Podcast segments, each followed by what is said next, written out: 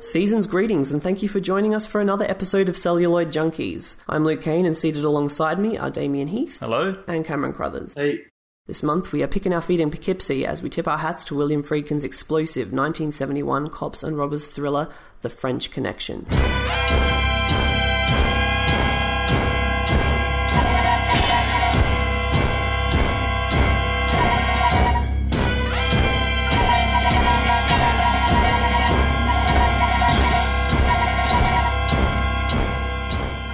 Now, as always, we'll begin with the film's key inspirations, development, release, and reception.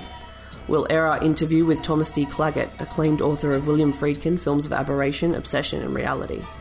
Finally, in light of the holiday season, we are going to tell you how you can win your very own copy of The French Connection on Blu ray, so stay with us. In 1970, director William Friedkin was dining with his then girlfriend Kitty and her father, iconic Hollywood filmmaker Howard Hawks. Friedkin's fourth film, The Boys in the Band, had just opened to lukewarm reviews and poor box office. Hawks told the younger filmmaker that if he wanted to stay employed, he'd need to tackle a more commercial project. Do an action picture, Hawks said. That's what people really want. Friedkin later claimed that Hawks' advice had no bearing on his next project, an adaptation of Robin Moore's 1969 best selling novel The French Connection. The book tells the true story of New York City detectives Eddie Egan and Sonny Grosso, who in 1961 busted an international drug ring and seized 50 kilograms of heroin that had been smuggled into the city from France. A landmark victory over the burgeoning drug war, their effort began as a policeman's hunch and escalated into a four month covert operation. Friedkin was given the book by producer Phil D'Antoni, whom he played basketball with at the Paramount Gym. Friedkin was preparing to direct Dirty Harry with Frank Sinatra, but the actor had to pull out, and with the project dead in the water, Friedkin turned his attention to Moore's book. He read 12 pages and promptly fell asleep. At D'Antoni's urging, he met detectives Egan and Grosso, and an idea for the film began to take shape. Inspired by Costa Gavras' sprawling French political film Z, Friedkin envisioned a violent, fast paced thriller with European sensibilities that would blur the moral lines separating cop and criminal. The head of 20th Century Fox, Richard Zanuck, greenlit the film with a $1.8 million budget and one caveat. They would need to be in production within six weeks, because Zanuck knew he was about to be fired by his father Daryl. So, like their two protagonists, Friedkin and D'Antoni suddenly found themselves in a race against the clock. They hired screenwriter Ernest Tidyman to adapt the novel. Friedkin later claimed that very little of Tidyman's dialogue was used in the film, as he encouraged his actors to ad lib and draw from their experiences observing Egan and Grosso on patrol. Tidyman would win an Oscar for his screenplay and continue to dispute Friedkin's claims until his death in 1984. Newcomer Roy Scheider was cast as Detective Grosso, the more reserved of the two detectives. Friedkin wanted Jackie Gleason for his volatile partner Egan, but Zanuck objected because of Gleason's involvement in Gene Kelly's disastrous experimental film Gigot several years before. Steve McQueen considered and declined the role. With the production cut-off date drawing near, Friedkin had no choice but to cast Gene Hackman after they met for what Friedkin described as the dullest meeting I've ever had. Production kicked off in the winter of 1970 and shot for five weeks around the seedier parts of New York City. Friedkin's uncompromising on-set antics rankled certain members of the cast and crew, particularly Hackman, who Friedkin continually goaded to elicit an authentic performance. The film opened in limited release on the 9th of October 1971. To the surprise of the studio, it was an immediate hit with critics and audiences alike, grossing over $50 million worldwide. It was nominated for eight Oscars and took home five, including Best Picture, Director, and Actor for Gene Hackman. To this day, the film continues to top Best Movie lists and inspired a fictitious sequel in 1975. In 2005, it was selected by the National Film Registry for preservation, and in September of this year, Friedkin attended an honorary screening of the film at the Samuel Goldwyn Theatre in California to commemorate its 45th anniversary. Perverse, brutal, and irreverent, The French Connection was one of a handful of films that pioneered the New Hollywood movement, and it continues to thrill and inspire audiences today. That's interesting. If it won best screenplay, but the screenplay was largely not used, oh, I understand. He he had this cinema verite documentary style filmmaking and was constantly not rehearsing with the cast and the crew. So the crew wouldn't even be aware a lot of the time of what was happening. And I guess there's a lot more to a screenplay than just the dialogue. He seems to have specified the fact that the dialogue wasn't used. That's true. I think Friedkin's one of those people that seems to believe his own legend a bit. Actually, watching him interviewed is different than reading him interviewed. Like he's quite, yeah, like a reverend, and he's quite, he's very dismissive of himself. Yeah. Friedkin's another director who probably benefited from the American New Wave mm. Of the six, late 60s, early 70s. Well, it's interesting that he did French Connection, which essentially was a prototype for how all modern cop procedural films have are are shown. Mm. And then what was it? Two years after that, he had The Exorcist. Yeah, his very Which- next film. I mean, you could make an argument for, I guess, some of his later films, but not on not on that Best Picture kind of level. This was the first time I'd watched The French Connection. What? It's uh, it surprised me because I guess uh, not having watched it, I wasn't really paying too much attention when I read that it had won Best Picture. So I only really found that out properly this during the research for this podcast that it won Best Picture. It's such a dark, ominous film to have won Best Picture. Uh, it's a film that could only have won Best Picture in the 70s. public enemy number one in the United States is drug abuse. In order to fight and defeat this enemy, it is necessary to wage a new all out offensive. In 1971, the same year that The French Connection was released, President Nixon declared war on drugs. It's a war that Friedkin says America ultimately lost. drugs were coming in from Mexico, which borders the US, and the US was a big consumer of illicit substances. And so it worked, it was in that culture. And then there along came this American New Wave cinema, and filmmakers were able to tell these really gritty, dark kind of stories. Like the French Connection, where the cops weren't always good, with that subject matter. And so it was like this perfect marriage at exactly the right time. The war on drugs and drug films in particular are such good fodder for filmmakers and creative people of all types. And I think in between the French Connection and Traffic and Sicario, I'm sure there's other examples of it, but there are a lot of individual stories about drug use. What struck me about it, because I've seen films like Sicario, and with French Connection, you have what, two lead detectives, two mobsters, and three French guys. So there's seven principal guys in this operation. You know, I'm sure there's some mid and low level guys we're missing, but you get the feeling that it's small, that there are these key individuals and they're all playing their role. Now, when you watch something like Sicario or Traffic, it's just this vast network of criminal syndicates that are all interconnected, and it does show that the problem has gotten so much bigger. And what's really stunning about the French Connection is that you have the feeling that they could actually, if they overturn this heroin, they could stop it. They could stop it in its tracks instead of what we have now, which is prevention control. I read that uh, you'd pretty much have to stop it if you stop twenty percent of uh, the drugs that are coming into the US, and they're so they're coming in so quickly, so fast, and from so many different angles. Uh, you're not stopping anything. You're just driving up essentially the profit of the cartels because you're making the street price of the drug higher. So to have any kind of impact on their profits, it's been said that you need to stop 75% of the drugs coming into the US, which is a point they're never ever going to get to. Mm. I think over time in films, as we've got to learn more and more about the drug trade, we've got to see films that attack drug use from a personal level and not see drug users as the other. In French Connection, they are still kind of seen as the other. It's it's pretty early on in that hard drug kind of era. The film's been uh, targeted for racism on some levels, and I'm sure we'll get into that. But for the most part, they it's just it's portrayed as African Americans in a bar. Unknowable people, they're just junkies, they're low lives. And that's actually explored further in French Connection too. when yeah, and when we get further and further along in terms of cinema, you've got films like Requiem for a Dream, where you get a you know middle class boy becoming completely slave to heroin. You've got films like Trainspotting um, in the early '90s or early to mid '90s, where you understood the socioeconomic impact of having no money and how you would be drawn to that. In Traffic, you actually get to see the effect on a family. Um, and that only comes from knowledge and stories and all of this information being accumulated over time as we learn more and more about it. Yeah, well, look, I think if Hollywood's become anything, it's become more, I guess, empathic.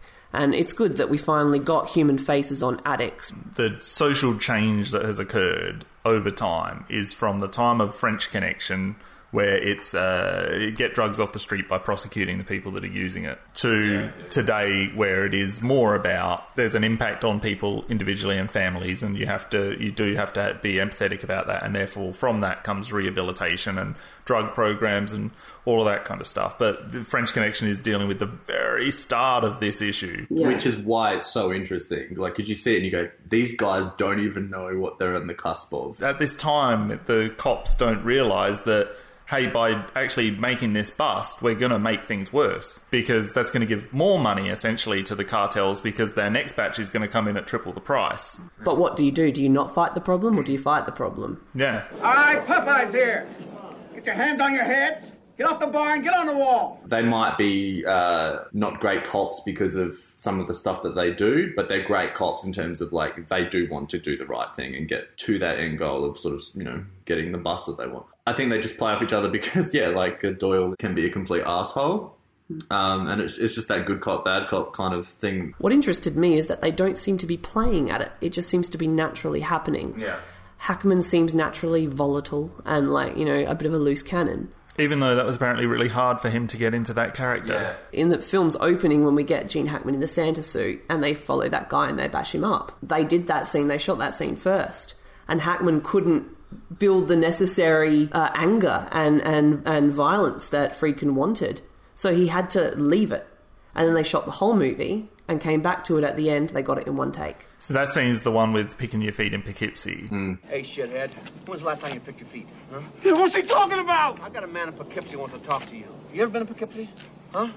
Have you ever been in Poughkeepsie? Hey, man, come on, give me a break. Hey, man. I don't know what you're talking say it. about. Let me hear you say it. Come on. it was a real tactic that Egan used. What he would do is say an irrational question that the uh, suspect couldn't possibly answer, like picking your feet in Poughkeepsie, and that would disorient them. And then when they heard a question that they knew the answer to, it would be an impulse for them to, to, to answer it because it's something they can answer and they know about. Doyle is asking, hey, I'll get you for picking your feet in Poughkeepsie, and then Russo will ask a question that will get him an answer. Hmm. And so that's classic good cop, bad cop. And I think they set that up really well at the start of the movie with that scene. But they also set up this dominant submissive kind of relationship, and Doyle, the, being the lead character, is dominant, but he's dominant in the way an idiot is dominant a lot of the time, and that's because he does stuff without thinking and he says stuff without thinking. One of my favourite lines in the movie is where Doyle is asking for the support of his boss, and his boss turns to Russo and says, Do you believe this? And he just says, I go with my partner.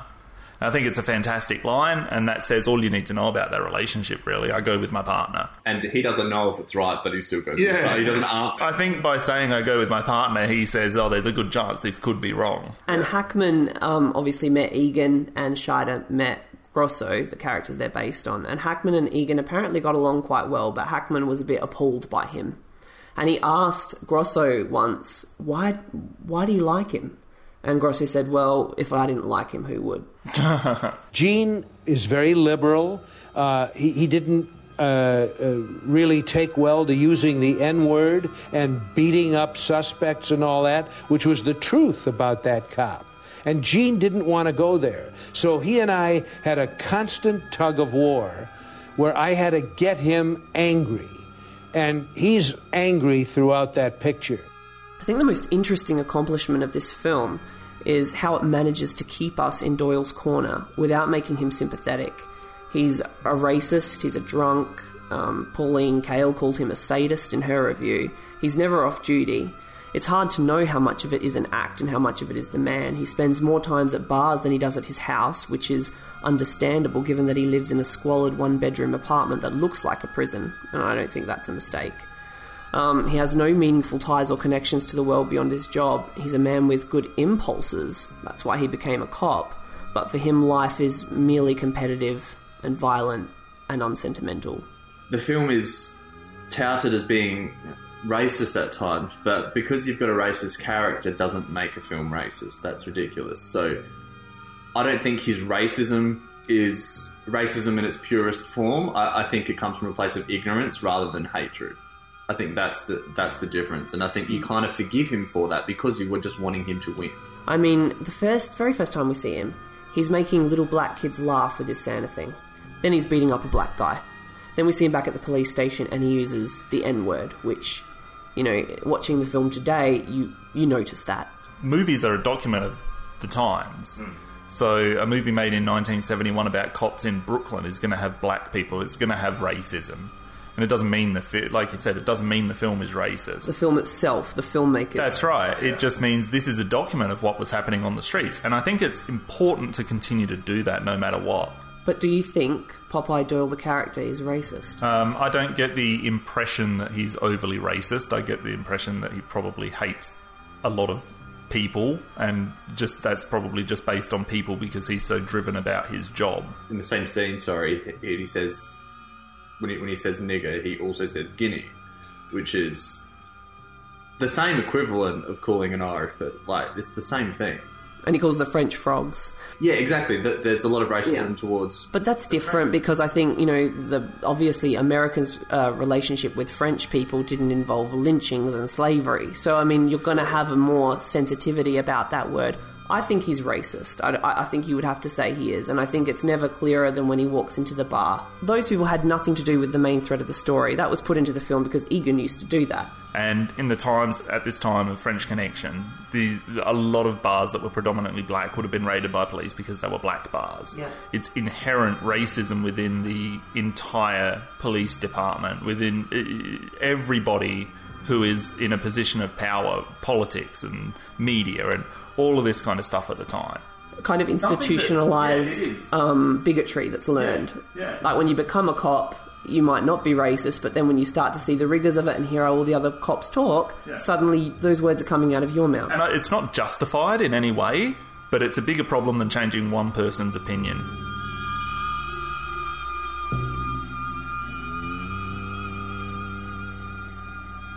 The chase sequence in French Connection has gone down as one of the greatest chase sequences ever put on film.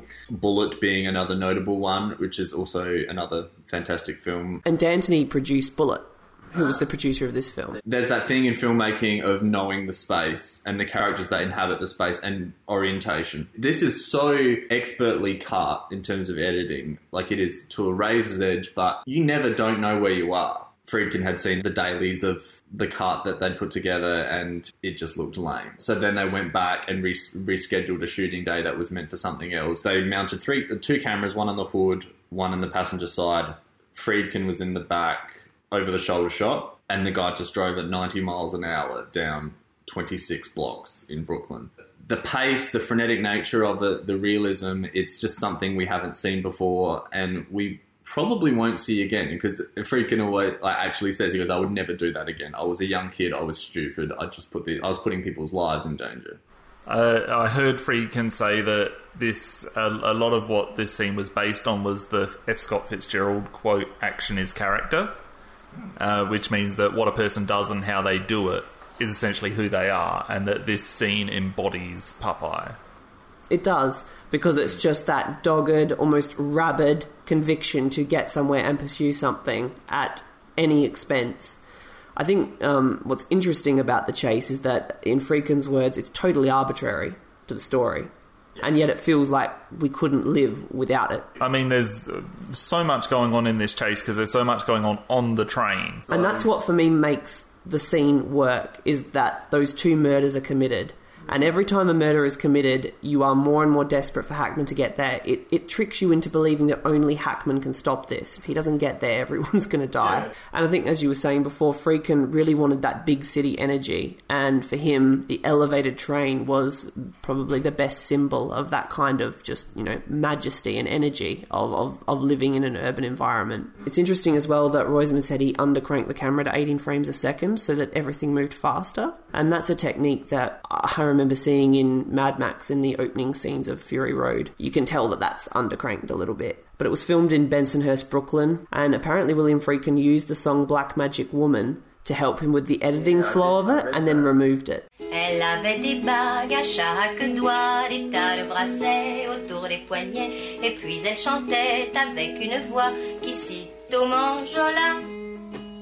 Friedkin calls his style induced documentary. It's like a self coined phrase for, for what he does. And I just wanted to talk about that style and how it elevates the film about others in the genre. The reason that I think it's kind of funny that he coined that himself is because uh, essentially the induced documentary style is a, a big part of French New Wave and Italian neorealism. And I mean, if you watch Jules and Jim or Bicycle Thieves, the way that those stories are told, the energy of them, and also not only that, but like the, the politics of them. It's very similar. I, I would question whether or not Friedkin can claim that he invented a style with this film. The Historical Dictionary of Crime Films states that induced documentary was uh, where Friedkin quote, tried to engender a feeling of spontaneity and reality by rehearsing the actors and camera crew separately to simulate a sense of improvisation. I guess a part of it is, I guess the difference between something like Jules and Jim and French Connection is realism, because Jules and Jim, to me, doesn't have a lot of realism. It has a lot of idealism. That's true, but it does have the snappy economical editing. It does have voiceover that marries together a whole bunch of discordant scenes, and it tells a big story with just a singular narration, and it has a, an ambiguity and a sense of amorality that French Connection has. He cited Jules and Jim as an inspiration. Et quand on s'est réchauffé, pourquoi se séparer? This variegates so much from what actually happened that I think it's probably ethical to kind of not advertise it's based on a true story. I think I saw Friedkin interview like when he was interviewed about it. He goes, "I don't know why they made us change the names." He said like 20th Century Fox lawyers who just really got really scared about it, but we'd already had 100 percent of the rights to the story, so I don't understand why we're changing them. And he said it was just a stupid decision. And Grosso and Egan sort of loved notoriety and they essentially had careers in entertainment, both of them. This was the first film that kind of opened their eyes to it, and of course, both appear in the film. And to Friedkin's credit, he was the first one to marry mm. the police procedural with this style of filmmaking, and it is a beautiful marriage. It's so interesting the directors that start out in documentaries and how that translates to fiction films. Friedkin's restraint is actually a lot better than his antics might imply. What drew me to this and everything else I've done are the characters first. Who they are. Who is the person behind that mask of a face? Who are these people? How do they move? What do they say? I mean, exactly what do they say? And what are they all about? And when I met Egan and Grosso, I realized that Egan was all about obsession. And that's how this case was made by an obsessed cop who didn't give a damn about anything that got in his way. Well, you know, Friedkin, when he started on this project, his ambition was to, after meeting Egan and Grosso, was to show the moral ambiguity and and that the line between cop and criminal is a tenuous one, and that in in many ways they are the same. We see the cops, and we we have glimpses of the cops, and we have glimpses of the mobsters, and they're all very ambitious. They're all very driven. They're all very professionally minded. They all have very, very good street instincts. They know what they're looking for. They're observing things around them. They both have their eye on a prize, and due process and the law gets in the way most of the time. Like, most of the time, it gets in the way for Popeye and for Cloudy as well. They just want to get in there and do it. They don't want to wait for the warrant. But they're very different as well, and the differences are interesting because Popeye and Cloudy are, are very much working class. You know, they're blue collar, they look very disheveled, they drive bombs, they eat pizza from street vendors. They wouldn't look out of place in any sad corner bar, really. Whereas the mobsters are dressed in tailored suits, and they eat at fancy restaurants, and there's an elegance and a gracefulness to how they speak. Uh, they're crawling with beautiful women. They have beachfront houses, and we see their relationships with their families, and they appear to be very loving and very warm. I mean, all we see of Popeye is that he gets drunk at a bar until he passes out. He, we see him at one point perving on a woman who's got knee-high boots, and then the next scene she's locked, chained him to the bed, and that's just another one-night stand. Do you know? Apparently, Egan used to see women that he liked. He would hassle them, arrest them, and then take them to bed, and then they'd go in the morning. Sounds like a real stand up guy.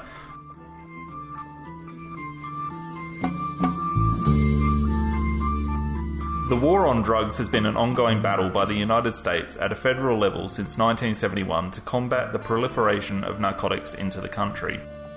Heroin and cocaine were both unregulated in the United States until the Harrison Act of 1914, which criminalised both. In 1919, the government put a constitutional ban on the production, importation, and sale of alcohol, known as prohibition. It was repealed in 1933 and remains the only constitutional amendment to later be overturned. In 1937, the film Reefer Madness set about a chain of events that eventually led to the criminalisation of marijuana possession. And in both 1951 and 1956, the government increased mandatory sentence terms for narcotics offences. With the beginning of the sexual revolution in the 1960s and the opposition to the Vietnam War, youth counterculture popularised the use of hallucinatory drugs, and their availability was widespread throughout the United States. Much of this was supplied from within the country, but much of it was also obtained from south of the border, from Mexico and further afield. Returning Vietnam veterans were addicted to heroin at a rate of 10 to 15 percent. In 1971, then President Richard Nixon declared war on drugs, introducing the Comprehensive Drug Abuse Prevention and Control Act. In 1973, he created the Drug Enforcement Administration, what we know acronymically as the DEA. New York State followed in Nixon's footsteps that same year with the Rockefeller drug laws, which required mandatory 15 year jail sentences for any drug offence, even first time non violent offences. When Ronald Reagan became president after 1980, the war on drugs escalated. In just 20 years, the number of people incarcerated for non violent drug offences blew out from 50,000 to over 500,000. This rising level of incarceration occurred during the multi term presidencies of Reagan and Bill Clinton, as well as during George H.W. Bush's single term. From 1989 through today, the US spent billions of dollars on attempting to slow the production of drugs in countries south of its border, including Mexico, Panama, Nicaragua, Colombia, Honduras, and others. The combination of increased spending and increased incarceration should have seen a marked decrease in drug use, but to continue to combat the so called war, it became apparent that yet more spending needed to occur. The social tide started to shift, and the people began rejecting the idea of the war on drugs. Laws regarding the criminalisation of marijuana, in particular, were repealed or lessened. States began enacting legislation that, while it didn't reverse the number of people incarcerated, slowed its growth and slowed the growing reach of the DEA on everyday lives even despite support for the war on drugs from both George W. Bush and Barack Obama. It should be noted, however, that Obama did sign the Fair Sentencing Act into law in 2010, which decreased disparities between trafficking of different types of drugs. The Global Commission on Drug Policy, a panel of world leaders and intellectuals based in Switzerland, wrote a report in 2011 that declared the war on drugs has failed. Social reforms and 30 years of research dictate that governments focus more money and assets towards drug rehabilitation these days rather than incarceration. From 1980 to 2000, the number of Americans in jail rose from 0.2% to 0.7% of the population. In the last 16 years, it has only grown one tenth of a percentage point more. Opponents of the war on drugs state that the increased incarceration levels have led to less opportunities for education and employment for drug users creating a permanent underclass of citizens. Economist Jeffrey Miron stated in 2008 that the decriminalisation of drugs would unburden the economy to the tune of $41.3 billion annually and bring in a further $46.7 billion in annual tax revenue.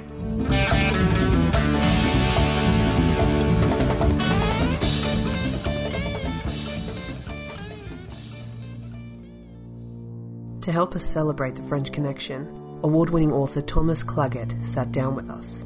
Tom received his degree in journalism at the University of Southern California in 1978 and took his first job running copy machines for Mary Tyler Moore Productions.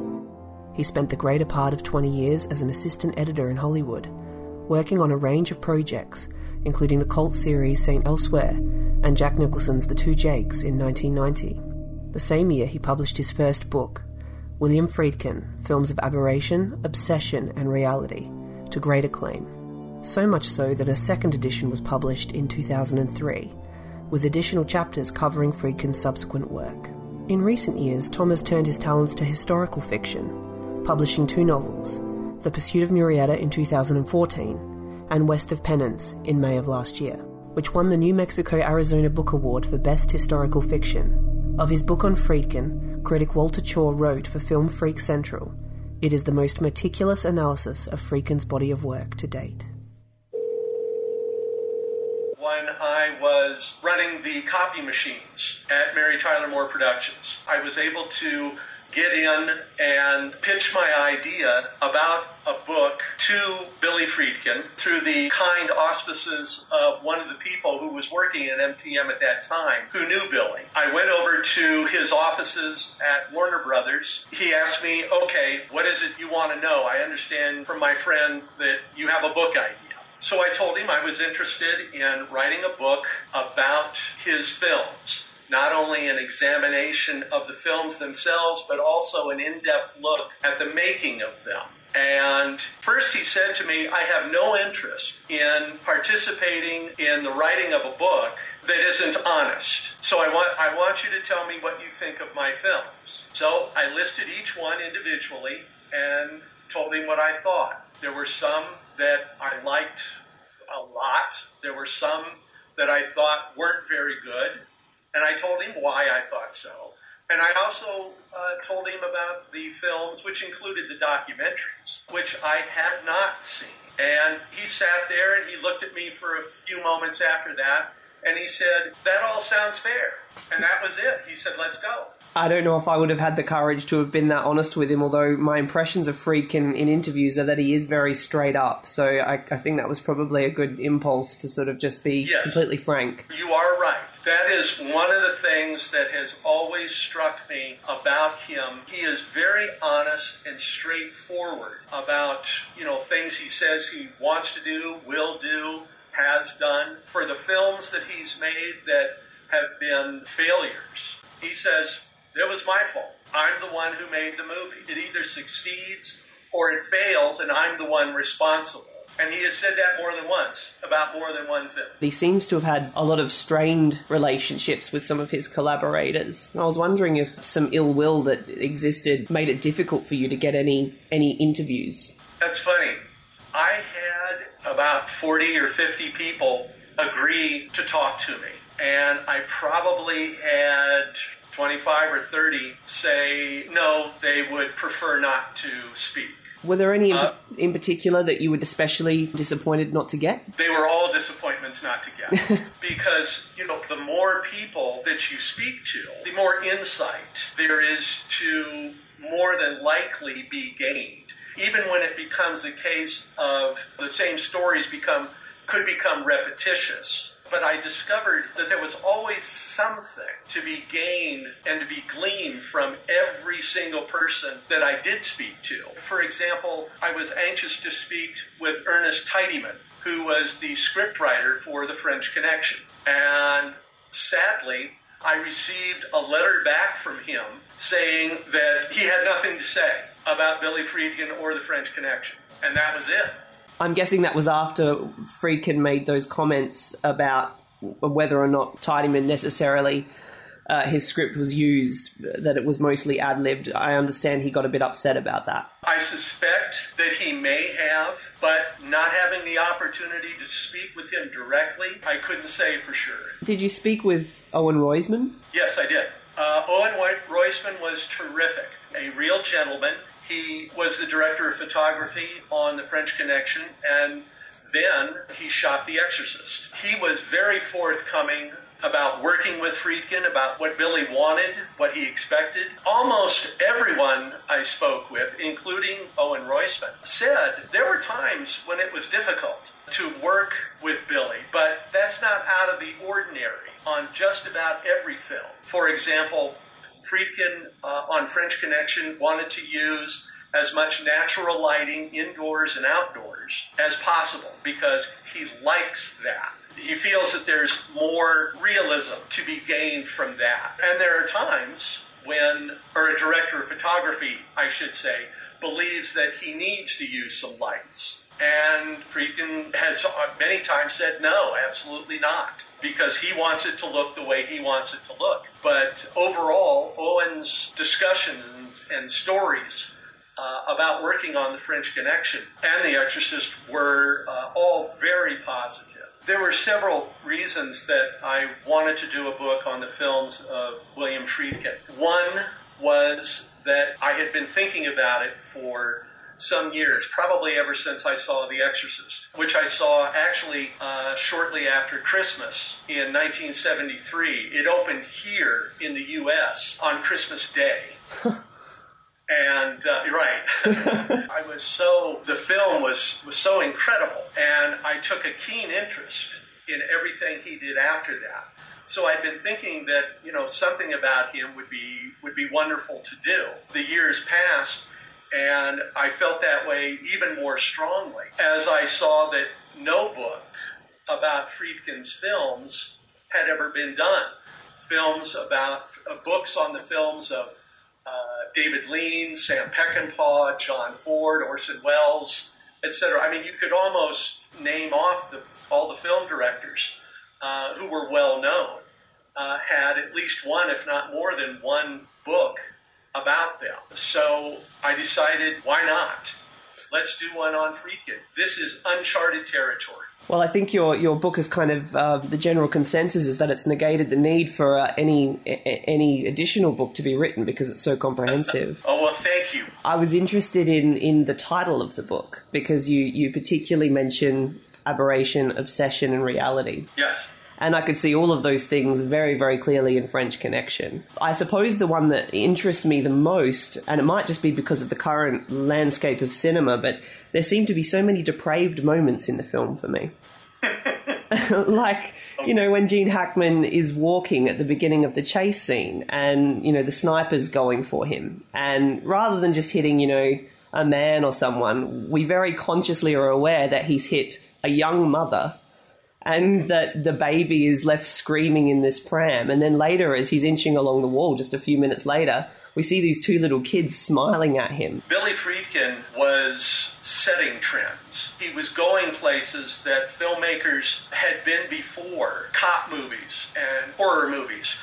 But he did something very different with The French Connection than had been seen before. Here he has a story which was based on fact. That was one of the things that I know appealed to him very much. And he was turning things upside down and showing audiences something that the majority of them had never seen before. He has cops and criminals who are both uh, depraved in their own ways. Popeye Doyle, played by Gene Hackman, he is this slovenly, dressed, racist cop He's bullying and brutish and violent, yet he is as driven a character as we had probably seen maybe since John Wayne as Ethan Edwards in The Searchers. Nothing gets in his way. He is after this criminal. He eats, sleeps, and breathes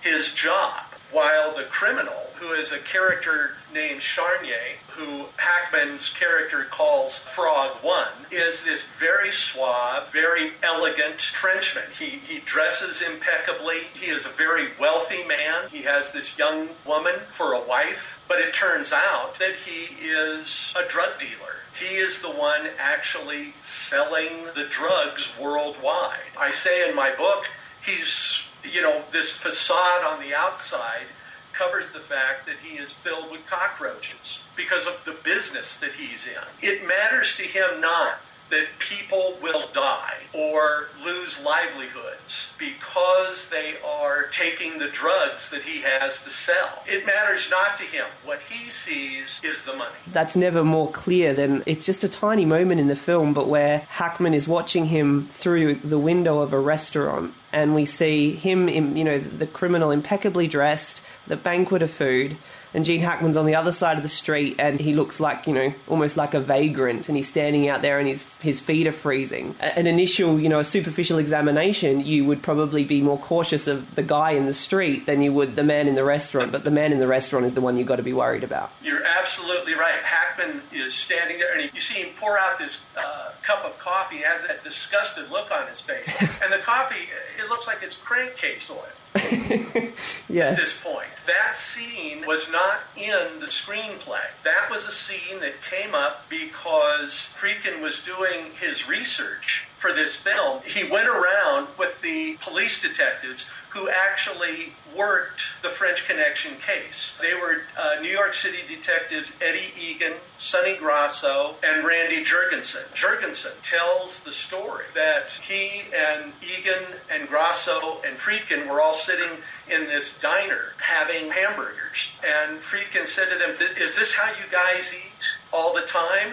And they told him, This isn't just how we eat, this is how we live. You should see the guys that we're after. You should see how they live and how they eat. And that's how that scene came about. Do you think there is validity to um, Friedkin's claim that the screenplay really was more of a guide? That is one way of looking at it. What I was told, not only by Friedkin, but others who worked on the film, Phil D'Antoni, the producer, wanted to make a movie about the French Connection bust. There was a book, a nonfiction book out, written by Robin Moore called The French Connection. D'Antoni gave Friedkin a copy of the book and said, I think this would make a great film. Friedkin says he went home that night, he read eight pages, fell asleep, went in the next morning to D'Antoni and said, let's make this movie. The book was a police procedural. You know, it's, it's kind of on the dry side. And so what they did was they hired Ernest Tidyman to write the screenplay. This is what I was told. He had been a New York Times reporter, and he had just written a book, a novel called Shaft, which would soon be made into a picture, a film starring Richard Roundtree. Tidyman wrote his screenplay, and he pretty much apparently used Robin Moore's book as his guideline. And as one of the people who worked on the French Connection film, uh, his name was Thomas Rand, and he was known as Fat Thomas because he weighed well over 300, 350 pounds. He was the location manager. And he told me Tidyman's script wasn't cooking at all. Those were his words. Friedkin, I believe, from everything I gathered, felt much the same way. He wanted something that was a very visceral and fast paced kind of story because that's what he was wanting to tell. All these movies he'd made before Good Times, uh, The Night They Raided Minsky's, The Birthday Party, Boys in the Band these were all films that were almost stage bound.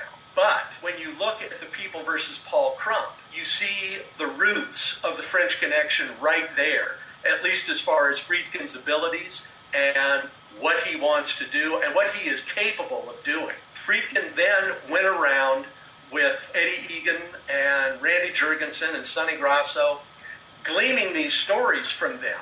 And as he would hear these stories, those were the things that became integrated into the French Connection. What I told you about Hackman's character being this deplorable guy, this racist guy, this is how Eddie Egan spoke. That's how Eddie Egan was. And Hackman didn't want to do that. It was a real battle for the first few weeks to get Hackman to do that kind of character, to find that core and to deliver that performance. Friedkin wanted this thing to be this very, as I said, fast paced, visceral kind of picture. And so they took these stories about how these policemen lived. What I found so compelling about Popeye, he has good impulses, and I'm sure that's what ultimately led him to become a cop. He wants to clean up the streets, he's doing it for all the right reasons. His methods, uh, they're questionable, they're morally questionable how he gets there.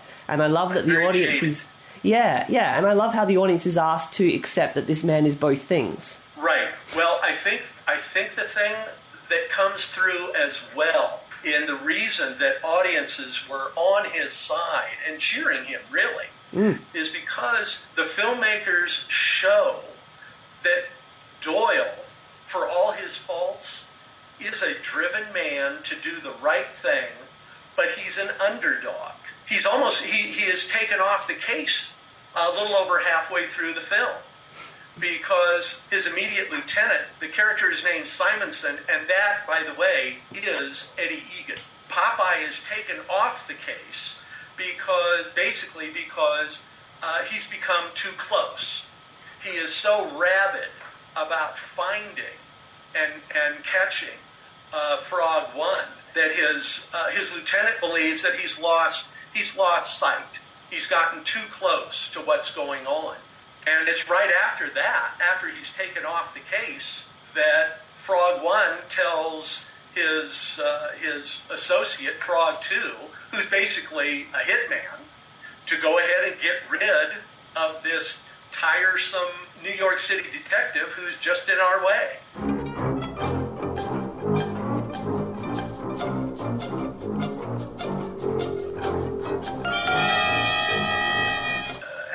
Is, has been chasing, uh, you know, Frog 2, and he finally catches up to him. And he's, as you say, he's at the bottom of the stairs. Frog 2 is running up the stairs, and Hackman has drawn his gun. He's leveled it there, and he shouts, Halt! And Frog 2 keeps going.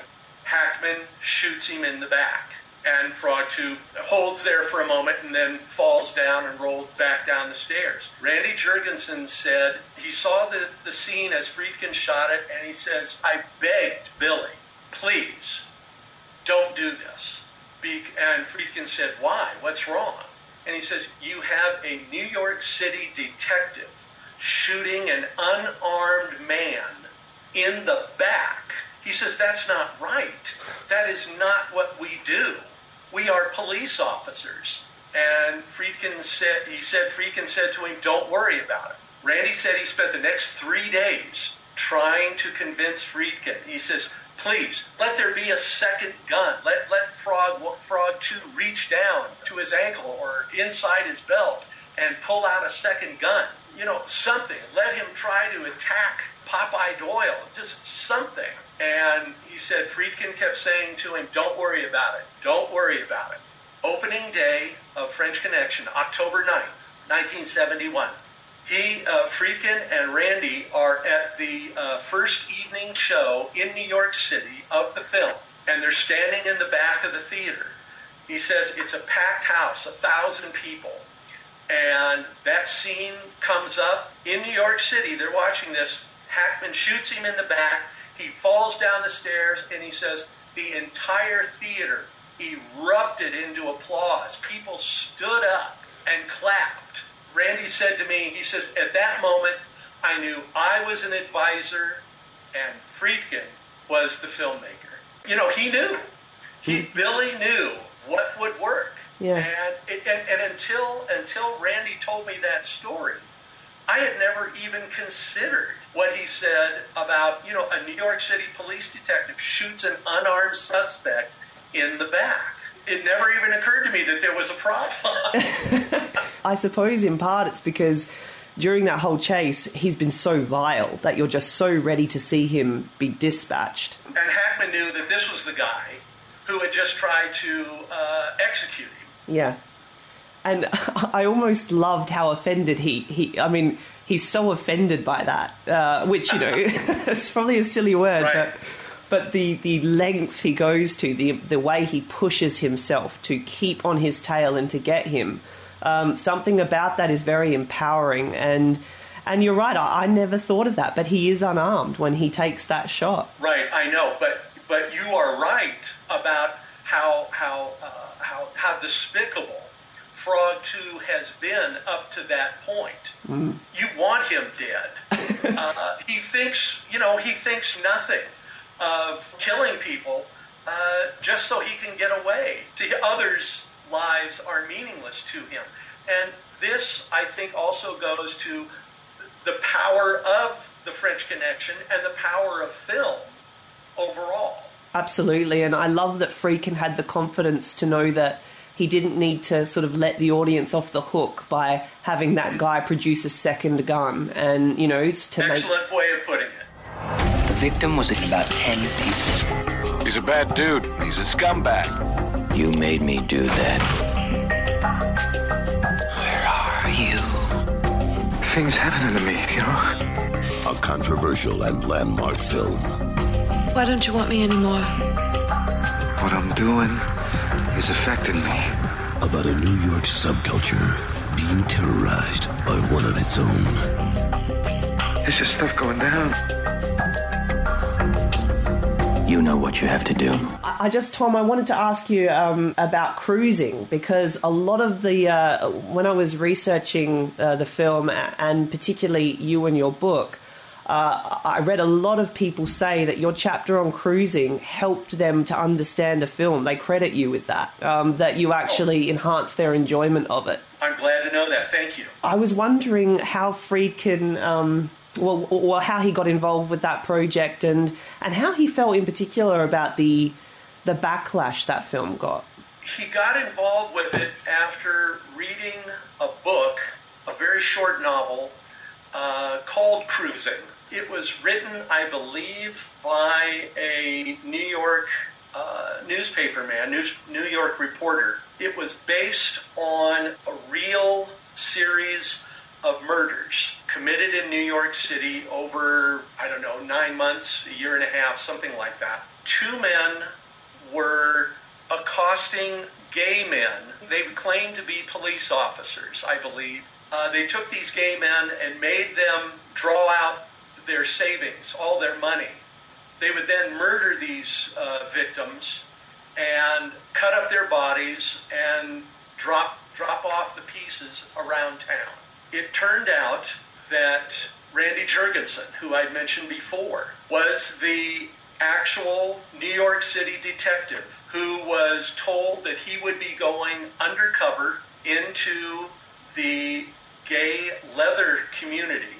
Those were the uh, gay men who were being accosted by these by these two guys. Uh, he would go into that community and be undercover, and you know live and act as a homosexual man as a way to try to find these two guys. You know, he did eventually see these two men. From everything he had been told by uh, people he spoke with uh, about these murders and all, one day he, he told me, he says, one day I saw these two guys and I just knew that they were the ones. Well, Friedkin had read the book, and it was after uh, he made the film The Brinks Job that Randy Jurgensen also uh, was an actor in uh, for Friedkin. Uh, that Friedkin said to Randy on a plane ride, I guess they were going back to New York. Randy said to him, You know, what, what are you thinking of doing? And Friedkin said, Well, I'm thinking about uh, doing a, uh, a movie on cruising, the story of cruising. And Randy said, I looked at Billy and I said, You know, that was me. I was that cop. So he- Friedkin then immediately, you know, starts talking to Randy, getting the story, getting the actual story, you know, from the source. Friedkin then wrote the screenplay himself, and of course, he would also uh, he would also direct it. That's how it came about. When he starts shooting the film, they made changes in the screenplay, as typically happens. In the case of Cruising, there were members of the New York City gay community who objected to this movie. They felt that it was going to paint gays in such an awful way that gay men would have targets on their backs or on their fronts. They demanded changes to the screenplay. I was told by several people Al Pacino wouldn't come out of his trailer on some days because you know the people out there with the uh, the signs and the chants protesting this. He he felt it was just this was awful. They said he was afraid to come out. You know when they would go out and they would shoot scenes. You know a lot of the people would be yelling and screaming and and shooting off fireworks and uh, uh, bullhorns when they took the film in, they had to loop, you know, something like 80% of the dialogue. So it was it was a real nightmare. You know, people people wondered, you know, why why did Friedkin want to make this movie? I was told on the dubbing stage. Uh, they were, I guess, you know, a little over halfway through the dub, and Friedkin even said, "Why did I make this movie?" I'll let you decide how how you want to interpret that.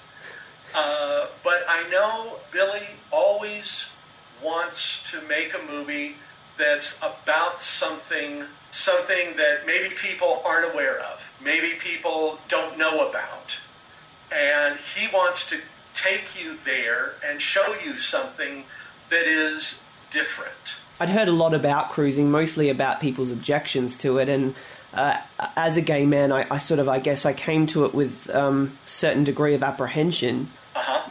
But I, I thought, I mean, I really enjoyed the film. You can see that there are problems with it, particularly the last half of it. Yes. Uh, but certainly, I, I found nothing about it that was homophobic. I actually thought that it was um, really quite a sensitive film, and I thought that. Um, the neighbor that Pacino befriends and his death at the end, which I guess works as the emotional crux of the film. I thought that the neighbor was a dimensional, drawn out gay character. I thought it was a really interesting film, and um, and and and and certainly there was no nothing about it that I found um, offensive. Right, I would agree with you about that. The film doesn't deal with any stereotypes. No. And he knew exactly what he was going into because he had done the research on that particular gay leather subculture, as I understood it. So he knew what he was going into, but he avoided any stereotypes.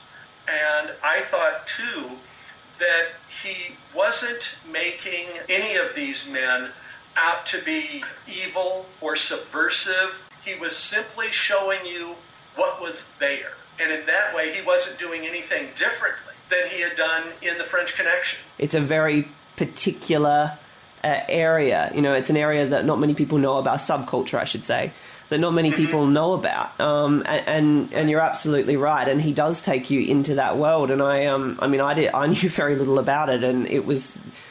I, I, thought it was very interesting. The French Connection has such a, a big reputation, and I, I had when I went into it, I thought, oh, you know, perhaps this will be just sort of like a nutritious movie.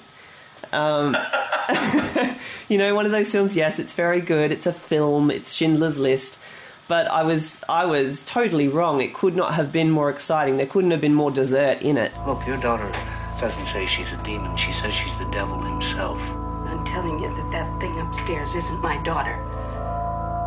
Now, I want you to tell me that you know for a fact that there's nothing wrong with my daughter except in her mind. I have to ask you about the um, because you in the second edition um, of the book, you go into detail about the the re-release of The Exorcist in 2000. Yes. Which you know reintegrates 11 minutes of material that Friedkin had originally cut from the film. I wanted to know uh, how that came about and and what the response has been. William Peter Blatty, the uh, producer and writer of the film, and also he's the author of the novel. The 11 minutes, those scenes that he wanted back into the picture. When they did the original cut of the film, it ran about two hours and 11 minutes. Friedkin was of the mind that you can't let a movie run longer than two hours. People will start getting antsy. So he made those cuts because at that time the director was allowed to have the say so. Well, William Peter Blatty told me that he, you know, had always wanted those minutes back and had been talking to Billy off and on for the next almost 30 years to get that footage put back in. And Friedkin was always resisting. Then other films started coming out, mostly in theaters, you know, director's cuts. And I think Billy said that Blatty finally wore him down. And he said, all right, let's go back in and take a look. So they went back into the editing room, they got a hold of the footage and added it back in. The film, uh, it, it, made, it made headlines when it was re released as the version you've never seen and got a mostly positive response. I took a look at it. You know, my feeling was that, first of all, let me say, I think The Exorcist is one of the best films that's ever been made. I thought it was virtually perfect the way it was. I guess perhaps I went in with some reservations about what was going to be in it because I'd heard about almost everything that was going to be added prior to actually seeing it. So when I watched it, I, I tried to see it through as fresh a pair of eyes as I could. I thought that a lot of it sort of hurt the film, that it wasn't really necessary. They added in, for example, faces. They superimposed faces of the demon that we'd seen before in Father Karras's dream sequence. These these were added in as, for example, Ellen Burstyn comes into her daughter's room. Suddenly, you get this thing quickly dissolving in, you know, sort of in the background behind her, this face, uh, and then it's gone. I thought that moments like that did not help the picture. It almost, to me, seemed as though it was a way of saying, okay, look out, something maybe is about to happen. And I thought it wasn't necessary. But I also spoke to people who had never seen The Exorcist before, most of them not having been born at that point, uh, and they were seeing it for the very first time. You know, it worked for them. They understood it and it was effective. There was another scene, a very famous one, which is the uh, what they, what's called the spider walk backwards down the staircase it shows the uh, Linda Blair character, Regan, and she walks on her hands and feet backwards down the staircase of her mother's townhouse. And then the film does a very fast fade to black. Then it goes on to something else. And and I thought to myself, don't we need to see what's done here? I mean, you know, Regan, the possessed Regan, is loose. She's not tied to her bed. And she's coming backwards like this down the staircase. I remember I saw it with a friend of mine, and I asked him about it, and he said, I said, what would you have done? And he said, if my kid was doing that, I'd have him in the, in the hospital. Yes. Right away, I certainly wouldn't keep him at home anymore. You know, when that moment happens in the film, just about the halfway point, and you see this happen and it's so shocking. Suddenly the film needs to go in a different direction than it is because it's more, I mean, much more of a physical manifestation now. We've seen her levitate off the bed, but now she's actually physically loose in the house. And I thought it's it's too much. And that was the original reason that Friedkin took the scene out in the first place. I'm always a bit put off by the spider walk. I think one of the reasons is I can tell it's not Linda Blair. Right. It begs the question well, what happens immediately after? I mean, did she just stand up and go, okay, I'm going to bed now? And then, you know, like it's odd, and, and you're right, it is, it almost feels like too much of a, too high pitched at that point in the film. Excellent way of putting it.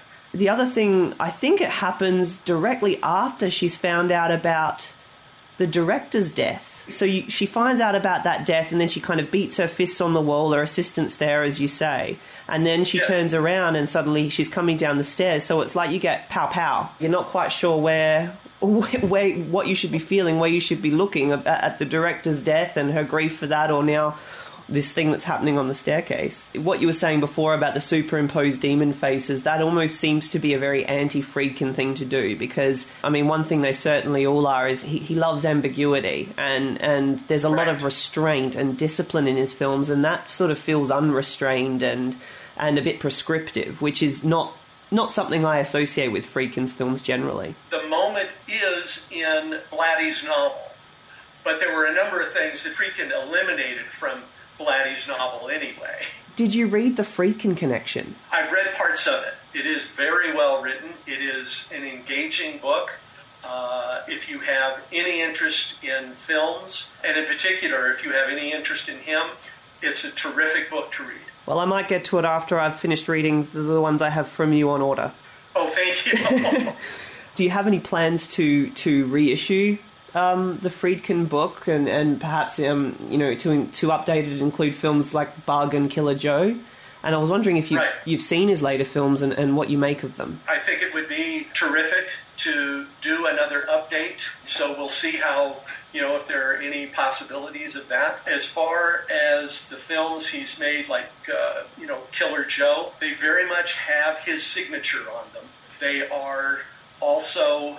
I, I can't help but say it. They are. There is an aberration in them. They are unexpected, and they are also upsetting. Even Billy would be the first one to say that he's making films that he wants to make and that he's very fortunate to be able to make those films. He'll make the kinds of films that he wants to make, tell the kinds of stories that he wants to make. They're very visceral, and that's what he does. Are there any contemporary filmmakers who interest you the way Friedkin does? There are filmmakers that I, I, I love. I love their movies, you know, good and bad. I love their films. I like the films that uh, James Cameron makes. I think they're very entertaining. I liked the movies that Bob Fosse made. I thought they were terrific, like All That Jazz Yes. and Star 80. Star 80, I think, is such a disturbing film to watch. I also think All That Jazz, like The Exorcist, is one of the best films ever made, along with, you know, Citizen Kane and Lawrence of Arabia and a few others. I agree, and, uh, and there's nothing like it. No, right. Totally unique. Totally, yes. Yeah. These are all films, uh, including uh, The Exorcist and The French Connection, that I can watch over and over and over again, and I never get tired of watching them. It's amazing the power that The Exorcist still has. When the film came out, uh, one of the uh, one of the most often used words to describe it was electrifying. It's not even really horror genre. It's something else. It's elevated above that, at least for me. A, a lot of people said the same thing about The Silence of the Lambs when it came out. That it was if they decided to call it a horror film. And I thought, no, this is this is more than a horror film, just like The Exorcist. There's there's much more going on here because they are horror, they are terrifying, but there is a sense of reality to them that takes them beyond that genre. I've just got one more question for you, Tom. I was wondering what you're working on these days, if we've got another, another novel to look forward to. Actually, I do. I believe it will be out either toward the end of next year or the top of 2018. It is called Line of Glory, and it's a novel about the Alamo. Oh, that'll be excellent. I hope so. I hope so. Thank you. I tried to come up with a different kind of look at the battle. At this moment, I'd rather not give give it away, if that's all right. Absolutely. But it will be uh, it will be coming from Five Star Publishing, publishers of my uh, other two novels. And I'm very pleased and excited about this. I hope you will like it if you read it. I'm absolutely sure I will. Um, thank you so, so much for giving us this time. It's been absolutely wonderful speaking with you, and congratulations on all of your recent success with the two books and, and this third one coming out. well, this has been a real pleasure for me. Thank you for your interest. To find out more about Tom, please visit his website, www.thomasdclagett.com. All of his books are available through the publisher or alternatively through Book Depository.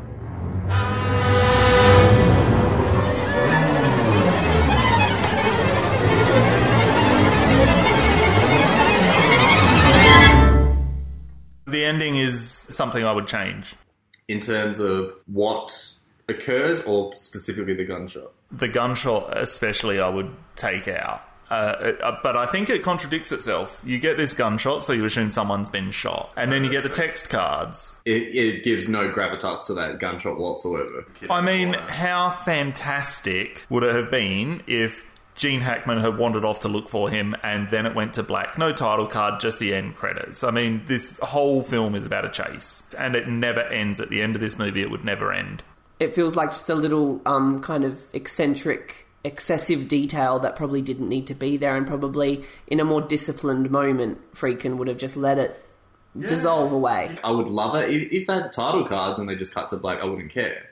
But the fact that there's that gunshot it just makes no sense. It really doesn't mean anything. Yeah, I think you've got to take out one of them. One you've got to take them, out the gunshot or Yeah. the title card. Yeah, well, what's interesting about the ending is that it's very anti Hollywood. And, you know, you can feel the influence of European cinema in, in its cynicism. You know, obviously, Charnier, the main guy that we've been trying to see dispatched, evades justice completely. The only one who does serve jail time, according to the film, is the Patsy, the uh, television filmer. He didn't really know what was going on. he Um, had no idea what was going on in real life either, did he? I mean, he knew without knowing, you know, he just didn't ask any questions. And actually, in real life, the sentences were far more excessive. So it actually thinned them out. It took the victory away from the two lead characters a little bit. So, I mean, you know, you, you do get this very, very dark ending, and it's also an ending that shows us that once again, it's the mid level guys that get killed, while all the big top guys go back onto their yachts and keep on living, which is pretty much how war is, the, the bullet aside. Because, yeah, I agree with you. I think that it could have done without it. I think it also takes away from uh, Popeye walking away from the agent that is just killed as well. Because that's a pretty significant moment. He kills somebody and you go, fuck, I can't believe he's done that. You can't, you forget about the murder he's just committed. Yeah. Throughout the whole film, we've been totally in Doyle's corner, even though he's done some questionable things. But that moment makes us fully confront him in his naked awfulness because he's just completely unfazed by the fact that he's killed an FBI agent and, and is keeps going, keeps going for the prize. Which obviously that was not based on anything that happened in real life either. Egan only fired like two bullets in his entire career and never killed anybody. French Connection 2, the only film that could follow the French Connection. When Gene Hackman created the character of Detective Popeye Doyle in The French Connection, his performance won the Academy Award for Best Actor. Now, 20th Century Fox presents Gene Hackman in a new look at the legend of Popeye Doyle. I don't know if either of you saw French Connection 2. I haven't. I wanted to. I didn't get a chance. To. No. I was disappointed that it was um, completely fictionalized. Yeah, even though Robin Moore, who wrote the original French Connection, published his book, The Setup, which was a follow on the same year in 1975. So there was a follow on to the real case that's seen in the French Connection. Yeah, because all 50 kilograms of heroin, or whatever it was in real life, was actually stolen out of police evidence rooms and sold back onto the street. It all ended up back onto the street. Right. Okay, that would, now that's an interesting movie. But I mean, look, the sequel isn't bad at all. It um it came out four years after the first film. It's directed by John Frankenheimer. Uh, who was one of Friedkin's idols. He did Manchurian Candidate. In the film, he's sent by the NYPD to Marseille to work with the French authorities to track down Charnier, who he's still obsessed with and who's still living there and trafficking drugs. He develops a strained relationship with the lead inspector of the French department, who keeps trying to push him out of the case. And Charnier, about halfway through the film, discovers that Popeye is there, and then it sort of becomes less a procedural movie and more like a battle of wits between these two adversaries. And, and I guess the most interesting part of the movie is that Charnier, um, when he kidnaps Popeye at one point in the film, he puts him in a room and then slowly gets him addicted to heroin over the course of like two or three weeks. And then dumps him with the police, just throws him out of a car, this disheveled man who's a heroin addict. And this sort of harks back to what you were saying earlier, Cameron, about how we didn't have a face on addicts. So in the French Connection 2, the worst thing that Charnier can do to Hackman is turn him into one of those addicts. Sounds a fair bit nastier. It's not. Um, I think probably the editing and everything in this film is this film, you know, is very very exciting and wonderful, and and, and French Connection Two feels a little more like every other movie. It didn't have anything in it that was as spectacular as a few of the scenes in French Connection, but definitely worth seeing. And the only two who returned were Gene Hackman and Fernando Rey, who played Charnier. All right, let's just um, talk a little bit about the Blu-ray controversy that uh, happened a few years ago when French Connection was released. So. Friedkin supervised the transfer In 2009. and he made some dramatic changes, particularly to the colour timing and overall look of the film. Sometime after that, Owen Roizman, the cinematographer, was being interviewed on Back by Midnight, and he said that he was, to use his word, appalled by the transfer. Friedkin then appeared on the show, uh, saying that Roizman happened to be wrong, that he was the filmmaker of the film, that this is the best it's ever looked. What's happened subsequently, a new Blu ray version's been released as part of the Signature Series collection, and this one was supervised by both Roizman and Friedkin, and it got a much better reception by the public than that first release. Because Roizman did the cinematography on The Exorcist as well. D- uh, he said that Roizman wouldn't be included on the restoration of The Exorcist for Blu ray. And was he? Uh, yes, I believe he was, and obviously he was invited back for the version of the French Connection, which is available now. Well, I ended up watching both Friedkin's version and the Signature Series version. And look, the Friedkin version, essentially what it is, the colour's been bled quite a bit out of the image, and it's very grainy. It's still, you still get reasonable definition. It's not a disaster. I heard that he just pushed a lot of things to blue. Well, maybe there was, but I, I didn't notice anything that stood out really, really badly. There were mild fluctuations. But the, definitely the warm colours were less in the, the there's kind some comparative screenshots on Blu-ray.com. Mm. So uh, you can see the differences there, and the, the comparative the differences are the the warm colours are bled out a little bit more in Friedkin's version from 2009. It almost looks like a grindhouse, like an old VHS thing. The image is still quite good, but it looks very, very vintage. It's reasonably grainy, even in the version that's available from Friedkin and Roizman. I mean, yeah, look, I, I, I didn't think it was terrible. I would rather have the signature series uh, version. That would be the one I'd recommend. Okay, so uh, we want to give away a Blu-ray copy of The French Connection to one of our fabulous listeners. Uh, what we'd like you to do, because the tagline for this film is pretty lackluster. The tagline is The time is just right for an out and out thriller like this. There are five alternate listed according to IMDb, but none of them are very good. We want to challenge you to come up with a better tagline. So leave the tagline in the comment section on Facebook or uh, on our website, and we'll get in touch with the winner and post them out a copy of, of that Blu ray.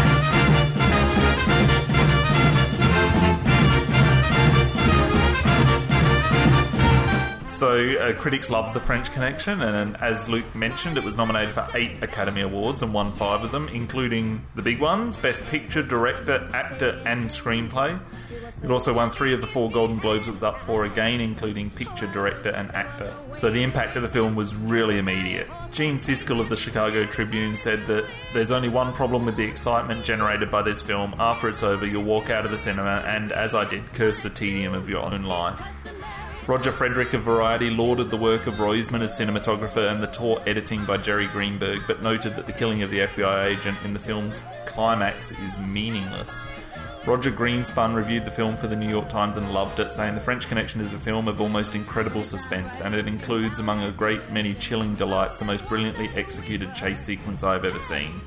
He also agreed about the FBI agent, so there were a, there were a couple of reviews out there that didn't really love that, but yeah, it got really positive reviews. It was made on a budget of 1.8 million dollars, and it grossed 51.7 million, which today is equivalent to about 307 million dollars. So a huge success. The sequel was made four years later. It cost 4.3 million dollars and grossed 12.5, which is equivalent to about 57 million dollars today. And I maybe I assume that's why there was never a French Connection 3, but it did receive pretty positive reviews.